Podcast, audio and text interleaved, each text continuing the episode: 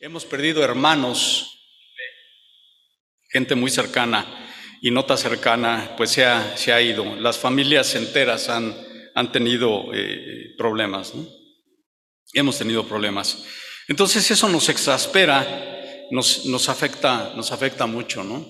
Y yo creo que tú te preguntas, al igual que yo, ¿hasta cuándo, Señor? ¿Hasta cuándo va a acabar todo esto? Entonces me preocupa, me, te preocupa a ti, me preocupa a mí, nos preocupan nuestros cónyuges, nos preocupan nuestros hijos. Y, realmente nos preguntamos, ¿en algún momento los niños, estos chiquitos, van a tener una, una vida normal como la que Dios nos, nos ha permitido tener. Digo, refiriéndome normales, sin pandemia, la verdad no sé, hermanos, y yo creo que mucha gente no lo sabe, pero Dios, Dios sí lo, sí lo sabe, ¿no?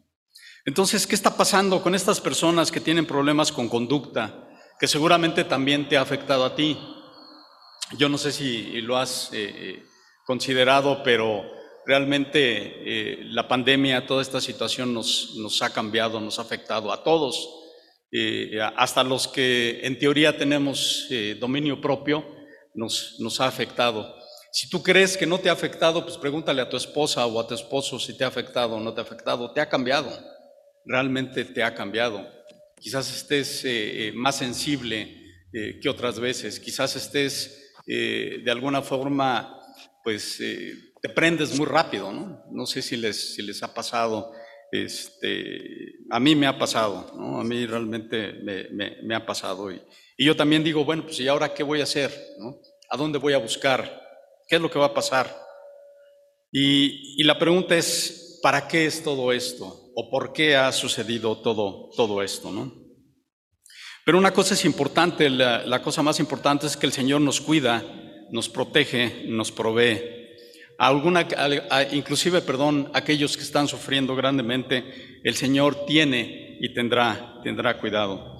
Personalmente he podido ver la mano de Dios en toda la gente que está alrededor mío.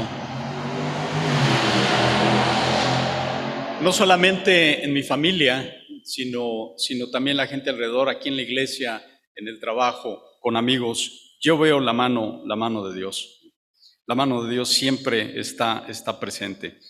Pero en ese tipo de situaciones que nos preguntamos, bueno, ¿qué va a pasar? Eh, ¿Por qué está sucediendo todo esto? ¿Qué es lo que hemos hecho, hermanos? Hemos, hemos volteado a donde deberíamos de voltear. Hemos acudido a quien deberíamos de acudir. ¿Lo hemos hecho o no lo hemos hecho? Pues vamos a ver, vamos a ver gente que también se, eh, se enfrentó a, a ciertas situaciones donde sus necesidades eh, realmente estaban inclusive fuera de, de, de, lo que el humano podía, podía hacer. Pero esta gente buscó en el lugar correcto y buscó como lo debería de buscar todo, todo cristiano, buscó con fe. Vamos a abrir nuestras Biblias, por favor, en Marcos 5 y vamos a leer del 21 al 23. Marcos 5, del 21 al 23, por favor.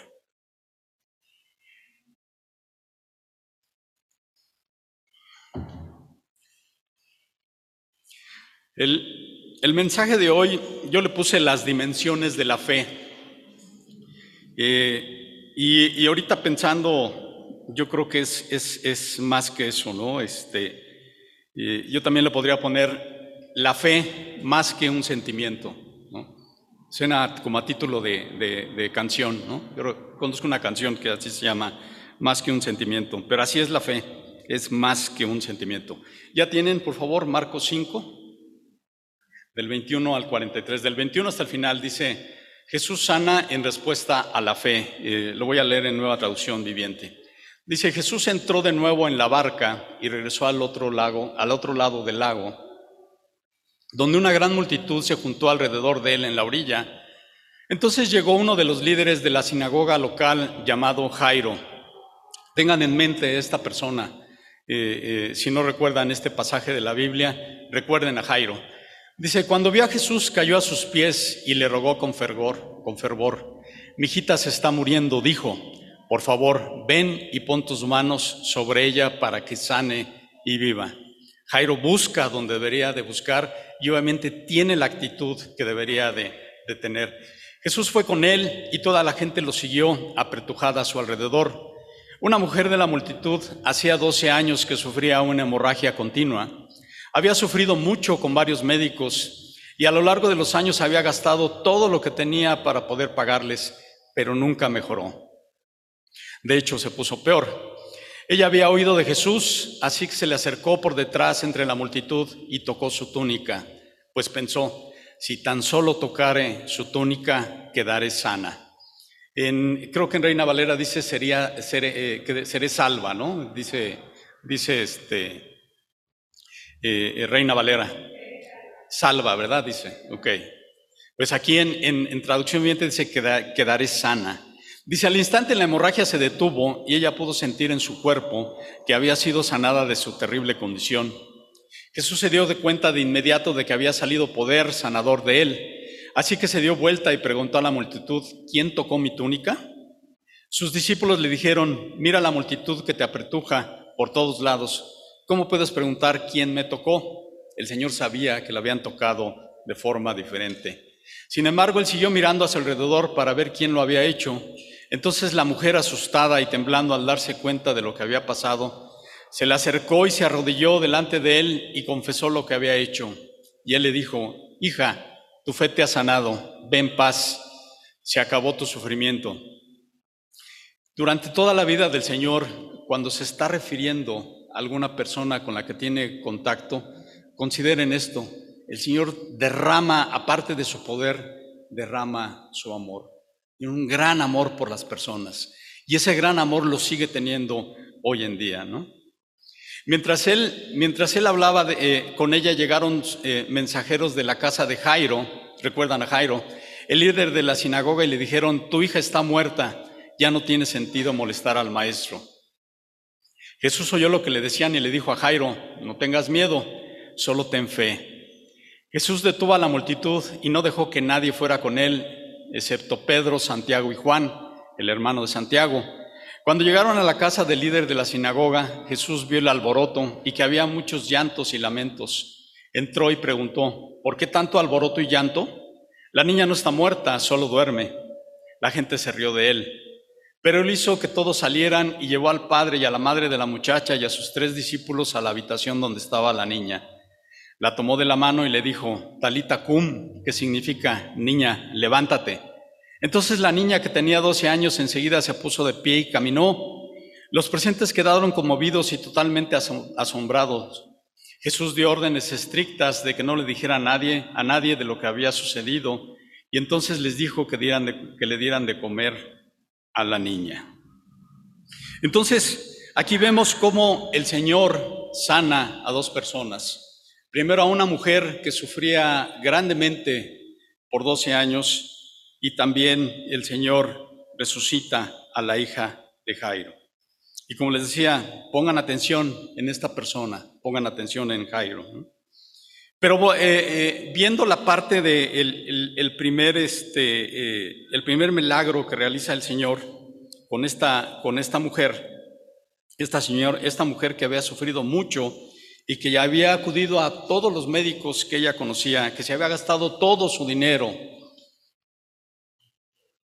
Decía, eh, pensaba en su mente con mucha fe, si tan solo tocare su tónica. Consideren esa, y imaginen esa, esa situación.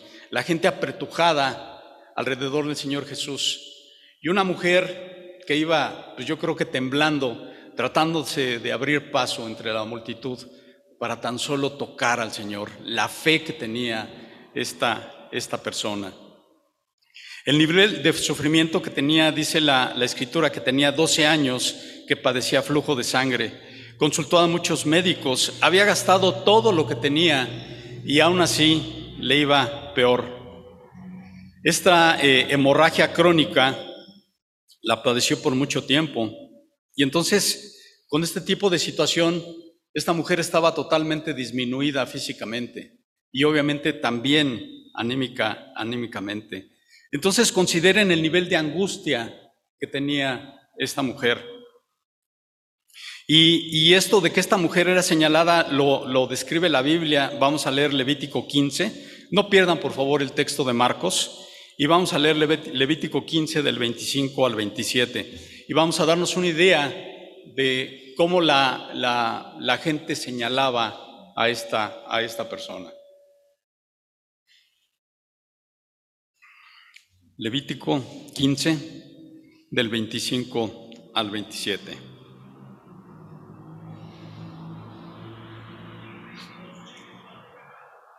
¿Ya tienen por ahí la, el texto? Ok, dice, si una mujer tiene durante muchos días un flujo de sangre que no está relacionado con su periodo menstrual, o si el sangrado continúa más tiempo de su periodo normal, es ceremonialmente impura. Al igual que durante su periodo menstrual, la mujer permanecerá impura todo el tiempo que le dure la secreción. Cualquier cama sobre la que ella se acueste, o cualquier objeto sobre el cual ella se siente durante ese tiempo quedará impuro, al igual que durante su periodo menstrual normal.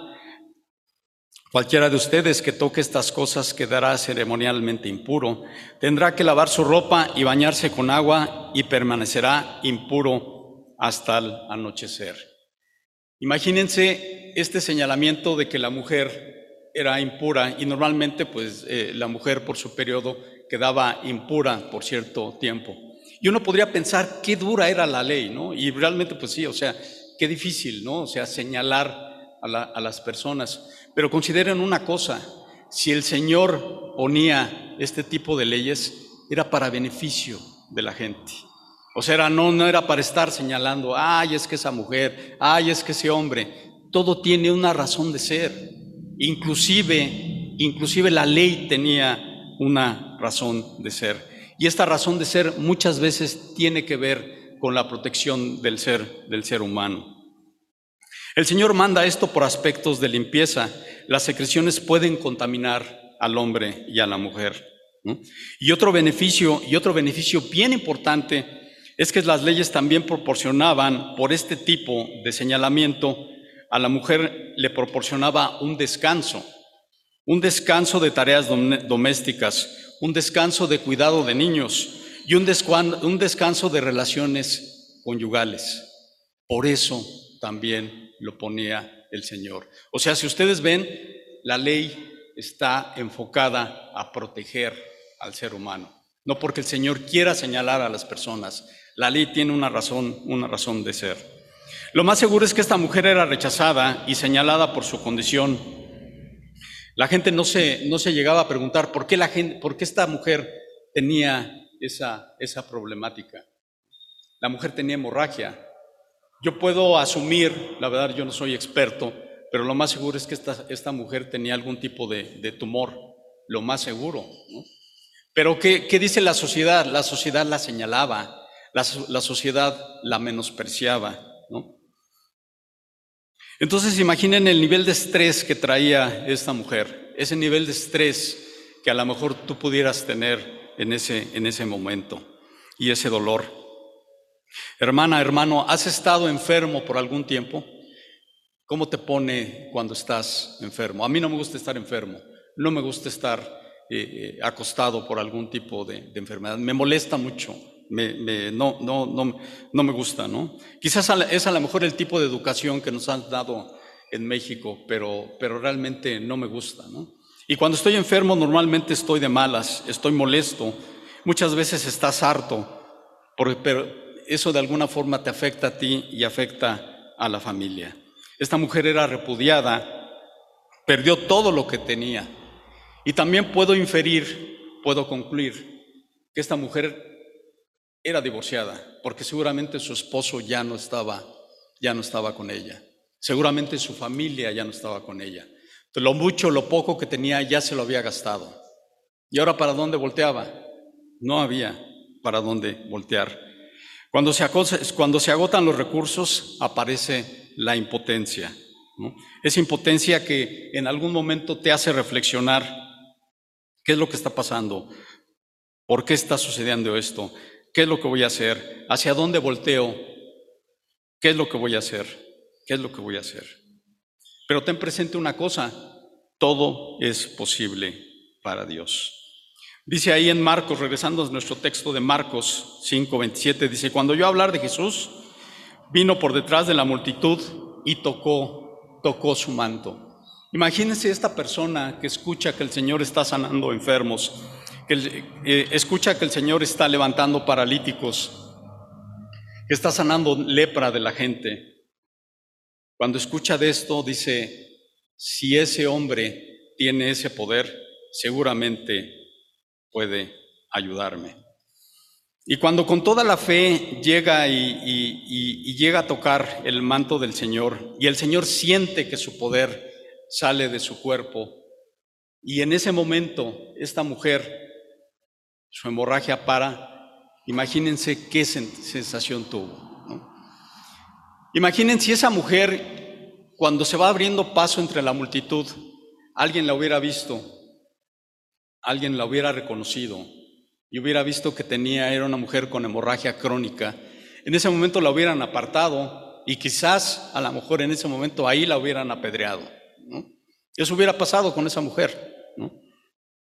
Pero aún así, como se diga, eh, como se dice coloquialmente, se la rifa, se arriesga para quien este, no conozca ese, ese término muy común en la Ciudad de México, se la rifa, se arriesga y toca al Señor. Y con la fe que había en esta persona y con el poder que había en Jesús, su, su problema es resuelto. Porque ella decía, si tan solo tocare su manto, seré, seré salva. O sea que seré, seré salva o seré, o seré sana, ¿no? Entonces esta mujer debió de superar varias barreras, debió superar su miedo, debió superar pues todos sus complejos que en un momento ella, ella tenía, porque a lo mejor ella decía, pues todo lo que está pasando es por mí, yo hice algo, o sea, eh, yo tengo pecado. Pero recordemos que todas estas cosas que suceden y que sucederán son, son para la gloria de Dios. Salud. Todo es para la gloria de Dios. Esta mujer enfrentó sus propios miedos, sus propios eh, eh, complejos y obviamente sus propios fracasos, porque durante 12 años fue fracaso tras fracaso. Entonces las palabras del Señor es, tu fe te ha sanado. Y si nosotros volteamos a ver eh, los evangelios, nosotros vemos ese, ese conjunto de acciones donde hay fe y el poder de Dios. ¿El Señor necesita fe para obrar milagros? ¿Tú qué piensas, hermano? ¿Lo necesita o no lo necesita? ¿Tú qué piensas? ¿Podrías pensar que sí? ¿Podrías pensar que no? Pero aquí lo importante es que al Señor le gusta que tengamos fe. Y ahorita vamos a ver por qué. Entonces, cuando eh, eh, el Señor sana a esta persona y, despide a la mujer y le dice, tu fe te ha sanado, ahí sigue Jairo. Consideren a Jairo, él traía un, trae un problema muy fuerte, su hija se está muriendo, su hija está moribunda. Entonces imagínense la mente de Jairo cuando en el momento el Señor sana a esta, a esta mujer. Yo creo que la fe y las expectativas de Jairo se fueron hasta el cielo.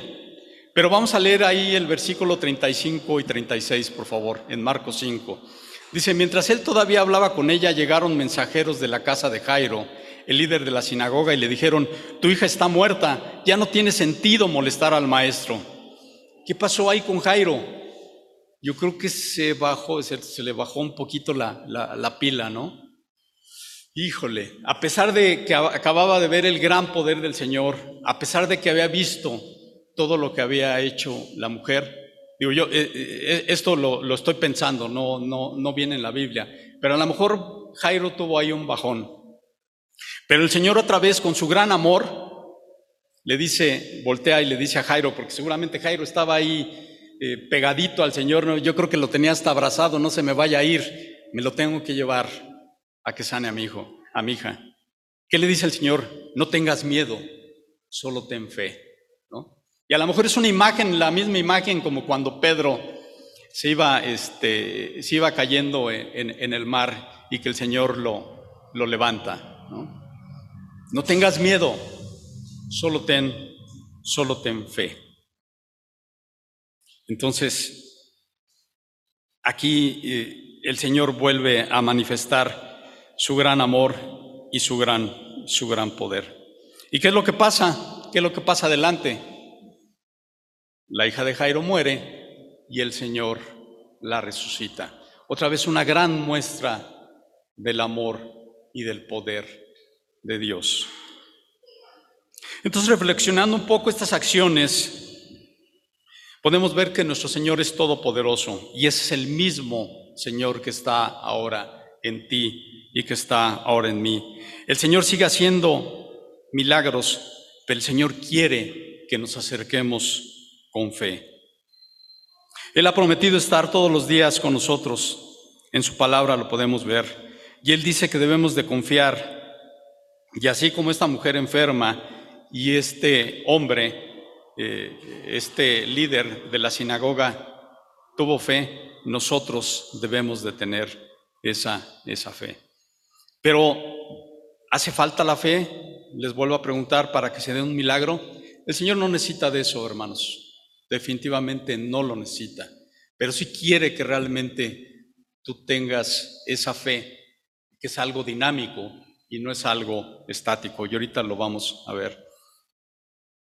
Entonces el Señor hizo grandes cosas, pero es importante que nosotros tengamos esta, esta fe. En Mateo 13, 58, no lo busquen, Mateo 13, 58, para los que eh, apuntan, dice, por lo tanto hizo solamente unos pocos milagros allí debido a la incredulidad de ellos. Se está refiriendo a Nazaret donde el Señor no hizo muchos, muchos milagros.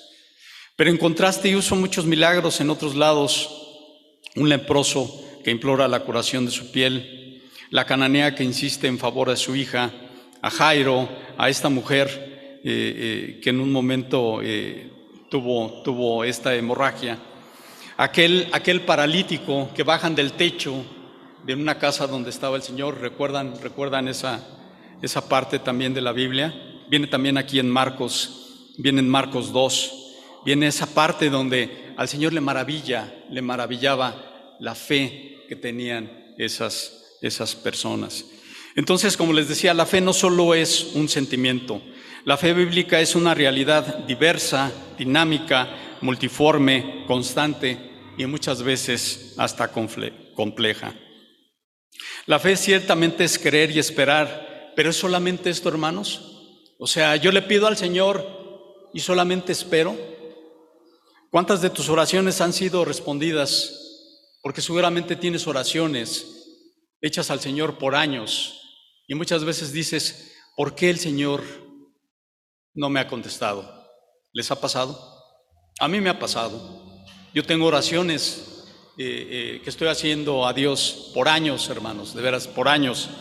¿Y saben qué? Hasta ahora me doy cuenta que el problema no ha sido el Señor. Porque el Señor puede contestarte, te puede contestar, sí, voy a actuar como me lo estás pidiendo. O te puede decir, no, no es el momento. O te puede decir que no, de plano. Pero yo no he visto, yo no he visto esa respuesta de Dios. Pero ahora veo, ahora entiendo, ahora en estas semanas que, he estado trabajando en esto, estoy viendo que el Señor quiere que me mueva. El Señor quiere que haga alguna cosa como lo hicieron Jairo o como lo hizo esta, esta mujer. Hebreos 11.1 dice que es pues la fe, la certeza de lo que se espera, la convicción de lo que no se ve. Entonces yo podía estar, eh, yo, yo estaba pensando, bueno, ¿qué es la fe? O sea, yo pido a Dios, yo creo que lo va a hacer y ya me quedo yo ahí tranquilito. Pues dice Dios, no, o sea, no, tienes que hacer algo más, tienes que moverte, esto es dinámico. Y no porque yo lo necesite, sino es algo que tú debes demostrar porque ahora yo estoy en ti. Y ahora porque yo estoy en ti, tú tienes que hacer algo más, tú te tienes que mover. Vamos a leer Mateo 7 del 7 al 8, por favor. Y no pierdan por ahí Marcos, pero vamos a leer Mateo 7 del 7 al 8. Y aquí vamos a ver precisamente lo que les comento, que la fe es un sentimiento dinámico, no nada más es pedir y esperar. es algo más que eso. ¿Ya lo tienen? Mateo 7, 7, 7 y 8 dice así. Dice, sigue pidiendo y recibirás lo que pides. Sigue buscando y encontrarás. Sigue llamando y la puerta se te abrirá. Pues todo el que pide recibe. Todo el que busca encuentra. Y a todo el que llama se le abrirá, se le abrirá la puerta. Entonces es, pide, busca, llama, sé insistente, sé constante. ¿Ya vieron? No nada más es pedir. No voy a pedir, me voy a quedar así, con mis manitas aquí agarradas y esperando a que Dios... Dios lo puede hacer, por supuesto que lo puede hacer, pero Dios quiere que te muevas. Y a mí me da mucho gusto ver que ahora los jóvenes se están moviendo, porque esta iglesia, hermanos, es de cada uno de nosotros. Si tú quieres que tus hijos sean atendidos, pues haz algo. Solo se necesita disposición, hermano, hermana. No esperes que el pastor haga todo. No esperes que la gente, que cierta gente haga, haga todo. Esta iglesia es de todo, de todos nosotros. No solo oraciones. Como dice Santiago 2.14, no lo busquen. ¿De qué le sirve a uno decir que tiene fe si no le demuestra con acciones? O sea, otra vez, la palabra confirma que no solamente es un sentimiento. La fe sin buenas acciones es inútil, dice Santiago, que es algo que estamos viendo con, con David. La fe sin buenas acciones es inútil. Dice el Señor que hasta los demonios creen en Él. No se necesita nada más creer. Es algo más. Y vamos a ver las dimensiones de la fe, las caras de la fe. la, fe es, es, es más que estar eh, eh, limitados a estar pidiendo, vamos más allá. el primer punto de la dimensión de la fe es, la fe es como recibir y abrazar a alguien. Dice en Juan 1.12, dice, más a todos los que le recibieron, a los que creen en su nombre, les dio potestad de ser hechos hijos de Dios. Entonces, tú ya recibiste al Señor, ya por fe, ahora el Señor está eh, dentro de ti. Pero esto realmente es más, más allá. No solamente lo recibo, sino ahora lo abrazo y no lo suelto y no me suelto, porque ahora yo estoy con el Señor. Entonces, hermano, hermana, no te sueltes de Jesús. Y es una acción continua, es una acción, es una acción diaria, diaria, diaria, diaria. ¿Por qué? Porque necesitamos de Dios todos los días, necesitamos de Dios a cada momento. Y no lo veas nada más como beneficio personal, velo también como beneficio para tu familia. Entonces, el primer punto es recibe y abraza, recibe al Señor y realmente sosténlo. el segundo punto es, la fe es como una mirada.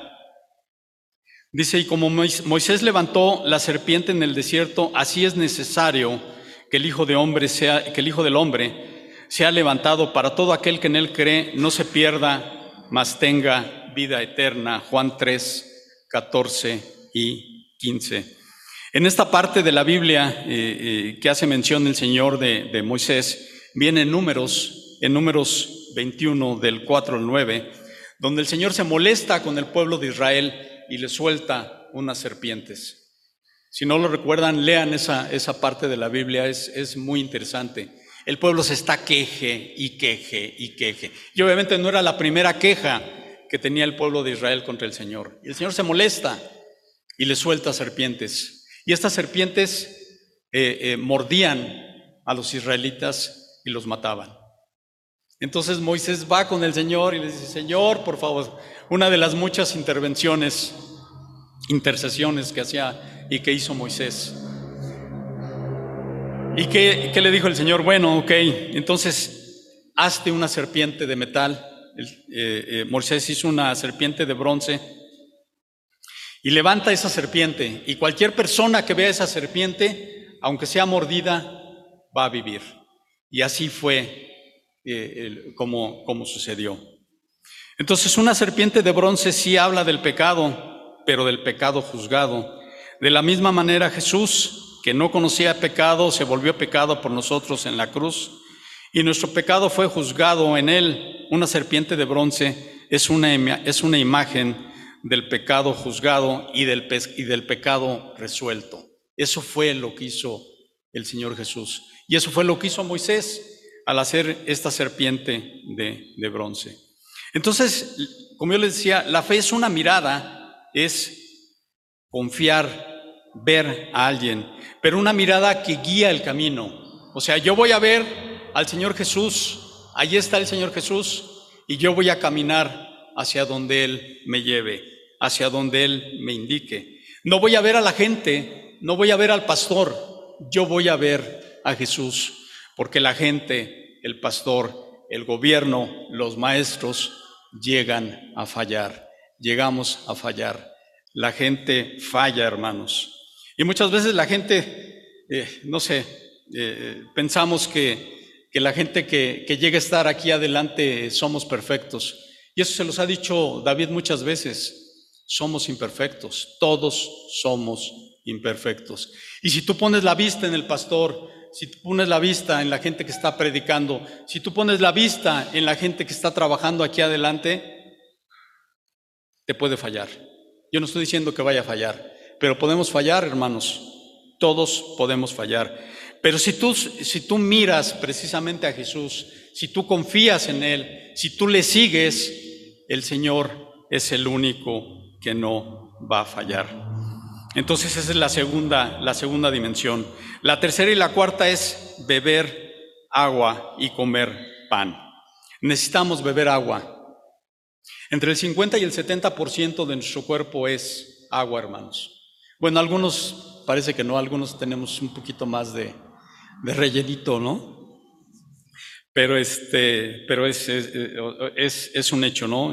Nuestro cuerpo está compuesto de agua. Entonces necesitamos de agua, necesitamos beber agua, ¿no? Eh, nada más que no le hagan como mi mamá, ¿no? Yo le pregunto, ¿y, ¿y si tomas agua, mamá? Sí, ¿cómo no? El agua que trae la coca. Digo, no, mamá, o sea, esa agua no vale, tienes que, que tomar agua simple, ¿cuál agua que trae la coca? Hay que tomar, hay que tomar agua. Entonces, esa misma necesidad que tenemos de beber agua, necesitamos estar bebiendo al Señor Jesús. Tenemos que estar comiendo del Señor Jesús. Y, realmente uno se puede preguntar, ¿y cómo puede hacer eso? ¿Cómo puede estar viviendo o cómo puede estar comiendo del Señor Jesús? Es orar y estar leyendo. Y esa actividad es diaria, así como comemos diariamente, así como bebemos diariamente, necesitamos estar diariamente orando y leyendo la palabra de Dios. Entonces son las cuatro dimensiones, ¿no? La primera fue recibir y abrazar, la segunda fue mirar, la tercera y la cuarta es estar mirando, de, perdón, bebiendo y comiendo el alimento de Dios. Dice Juan 6:51, eh, no, lo, no lo busquen, aquí lo tengo yo, dice, yo soy el pan vivo que descendió del cielo, si alguno comiere de este pan, vivirá para siempre. Juan 6, 51. Y también Juan 4, 14 dice, mas el que viviere del agua que yo le daré, yo le daré, no tendrá sed jamás. Obviamente el Señor se refiere a aspectos espirituales. La quinta dimensión de la fe. La fe es como estar junto de alguien, estar cerca de alguien. Dice Juan 5:40, y no queréis venir a mí para que tengáis vida. Le decía el Señor esto a los fariseos. Tienes que venir al Señor, pero tienes que estar cerca de Dios. La incredulidad, hermanos, es distanciarse de Dios. No seas incrédulo. Está cerca de Dios. La fe es el movimiento de nuestro corazón para acercarnos a Dios. Él debe de estar en nuestros pensamientos, en nuestras ideas, en nuestros sentimientos, pero sobre todo, sobre todo en nuestras acciones. Confiar en, Cristo es venir a Él. Y nosotros podemos ver todas esas, todas esas bandas, eh, eh, las bandas urbanas, que tienen ciertas actitudes. Eh, yo de alguna forma tuve ahí alguna, obviamente no yo directamente, eh, porque obviamente ya era, ya era vieja, viejo, con esta banda de emos, no sé si se acuerdan, esos que se vestían así todos de, o que se visten, todos de negro y con el cabello así largo y que les tapa la cara. ¿Qué pasa con esas personas? O sea, la gente, los jóvenes que, llegan a estar con estas bandas, no solamente llegan con las bandas, sino imitan las actitudes de esas bandas. Entonces el venir a Jesús no es nada más estar cerca de Él, también tenemos que imitar lo que Jesús hizo, lo que obviamente lo que podemos hacer, ¿no? el gran amor, la gran compasión que tuvo el Señor. Todo eso debemos de estar eh, imitando. Mi comentario que le hago a la gente que se reúne en la célula del mirador es, caminemos junto al Señor. Algo, algo se nos ha de pegar. Caminemos junto al Señor. El pan que mitiga nuestra hambre es Jesús. Él es quien nos nutre, Él es quien nos alimenta, Él es el único que nos puede satisfacer. Hay una necesidad que tenemos en nuestro ser que solamente el Señor, el Señor puede satisfacer. La fe es como seguir a alguien y otra vez es, no nada más es seguir. Dice el Señor en Juan 8:12, dice, yo soy la luz del mundo, el que me sigue no andará en tinieblas, sino que tendrá la luz de la vida. Juan 8:12. Entonces eso de sígueme, el Señor lo hizo con sus discípulos. Y ustedes vieron lo que hicieron los discípulos, dejaron todas sus cosas. Y la gente también en el Antiguo Testamento, en algún momento dejaron su familia, dejaron su trabajo y siguieron a Dios o siguieron a Jesús. En este caso el Señor no te está pidiendo que dejes lo que estás haciendo, pero sí te pide realmente que estés atento a lo que él, Él te pide. A veces no sabemos ni para dónde voltear cuando la situación es difícil, cuando la situación es delicada, no sé hacia dónde ir, no sé hacia dónde caminar, estoy desorientado. La pregunta es, ¿no sería bueno voltear a ver al Señor Jesús? Todo cristiano, no importa la situación, debe de estar listo a seguir a Jesús. ¿Y a qué distancia está Jesús, hermanos? Está a la distancia de doblar tus rodillas, está la distancia de bajar la cabeza, está la distancia de tener sumisión y respeto por ese ser único y especial que quiere tener cuidado de, de ti. Estás a distancia de abrir tu boca y clamar por perdón y clamar por ayuda. Todos estamos a esa distancia. En conclusión, hermanos, Podemos resumir que estos pasajes han descrito la fe y que la fe, como les dije, es recibir, abrazar, mirar y seguir, beber y comer, venir y estar cerca, seguir e imitar a Jesús. Entonces ya vieron que la fe no nada más es pedir y esperar, o sea, hay que caminar. La fe es una realidad dinámica pues ella nos impulsa a seguirlo y a venir constantemente a Él. La fe mira, contempla, descansa, avanza, se alimenta, se nutre y se satisface de la persona del Salvador. Entonces ya sabes, hermano, hermana, si hay algo que has pedido al Señor y Él no te ha contestado, es porque precisamente Él espera que tengas otro tipo de actitud, que tengamos otro tipo de actitud. Vamos a orar, por favor.